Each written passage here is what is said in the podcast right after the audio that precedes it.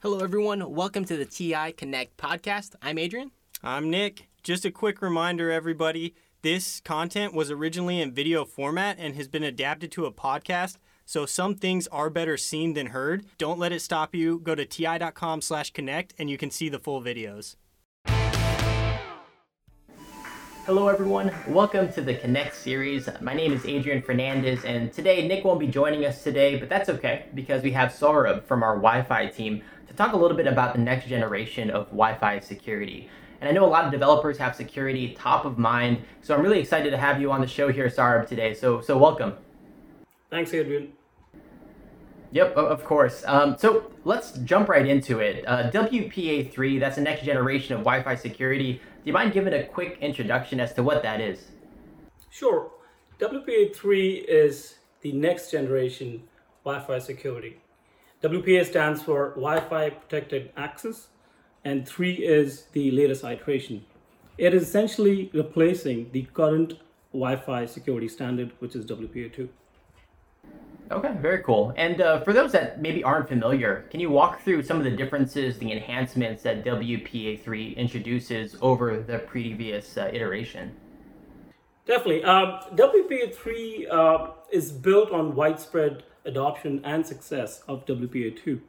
What it does is it introduces new features and also removes the outdated legacy protocols. I'll give you an example. WPA2 uses pre-shared key mechanism to derive security keys. Now what WPA3 does is it drops pre-shared key mechanism and it introduces SAE, which is simultaneous authentication of equals. SAE is a much more secure protocol compared to the pre-shared key. The many other features that were introduced in WPA3, essentially making it a much more robust and secure protocol. Oh wow! So this is actually a pretty big deal. So for developers, you know, looking for the the most secure application, WPA3 certainly sounds like it makes a lot of sense. Um, could you walk through maybe some of the different modes that WPA3 supports? Uh, yes, uh, WPA3 supports personal and enterprise. An example of a personal Wi-Fi network would be a Wi-Fi network at your house where you have an access point and you have certain devices, your laptop or tablet that connects to the AP. Wi-Fi Alliance is responsible for WPA3 standard and they put a lot of optimizations in WPA3 personal. Uh, for example, the SAE uh, protocol that I mentioned, it is part of WPA3 personal. And then there is enterprise. Enterprise networks, they involve a radius server so you have to have a server that authenticates a device before it connects to the AP. So these kind of installations you would see at uh, government offices, TI um, office as well. Uh, so WPA3 supports both personal and enterprise. Okay, great, great. And and as developers start to adopt this new generation of security, um, will there be some backwards compatibility? You know, could a WPA3 you know enabled product still connect to a WPA2 enabled access point? Absolutely. WPA3 retains interoperability with legacy WPA2 devices. Okay, awesome, cool. Well, I'm, I'm sold. It sounds like WPA3 makes a lot of sense for kind of security centric developers. You know, what, what are some of the TI devices uh, that, that support or will support WPA3? So TI offers two family of Wi-Fi devices, SimpleLink and WiLink. SimpleLink is um, SimpleLink devices are more suitable for IoT applications uh, demanding low power consumption.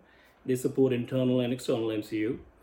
And then there's WiLink 8, which supports higher throughput and is more suitable for applications running Linux and uh, requiring more features.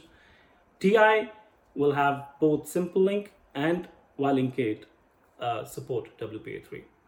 Okay, cool. And and was there anything TI had to do to enable these devices to be WPA3 compatible? And and also was there some certification process in place here to to make that happen? Yeah, that's a good question. Uh, because TI invested a lot of effort and time to stay ahead of the curve and support WPA3 on both SimpleLink and 8. I'll give you an example. Um, for 8, we had to uh, update to supplicant version 2.9 make modifications to our driver, to our firmware. Similar changes were made uh, for SimpleLink. Uh, so a lot of effort went in in supporting WPA3 on these two family of devices. Now, TI has an internal lab, so we do uh, pre-certification, WPA3 pre-certification on uh, both products. Uh, also, we plan to certify SimpleLink in an external lab um, in quarter three and quarter four. Okay, awesome. So that's coming very soon. And, and will developers be able to reuse that, that WPA3 certification? Customers can reuse the certification. Um, for WiLink uh, we will pre-certify it in internal lab.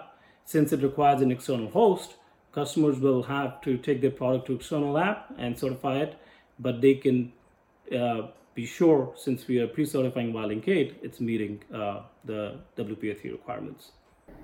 Oh, that, that's awesome. I know that's a big deal for developers, you know, in terms of uh, getting to market more quickly, you know, being able to trust that these devices will pass from a certification perspective. So that's, that's awesome. Um, well, Saurabh, I, I, learned a lot. I, I, appreciate you hanging out with us here today. Um, and I, am sure the viewers here at home or in the office, wherever they may be, um, have, have learned a lot here too. So thank you so much for, for joining us today. Thanks, Adrian. Of course. And, and for those at home, thanks so much for tuning in. Of course, be sure to check in next week as we bring in more connectivity experts from throughout TI. And as always, be sure to tweet at us at Sensor to Cloud if you have any feedback or recommendations for future topics. And with that, let's uh, all be safe and, and hang in there. We thank you so much for watching.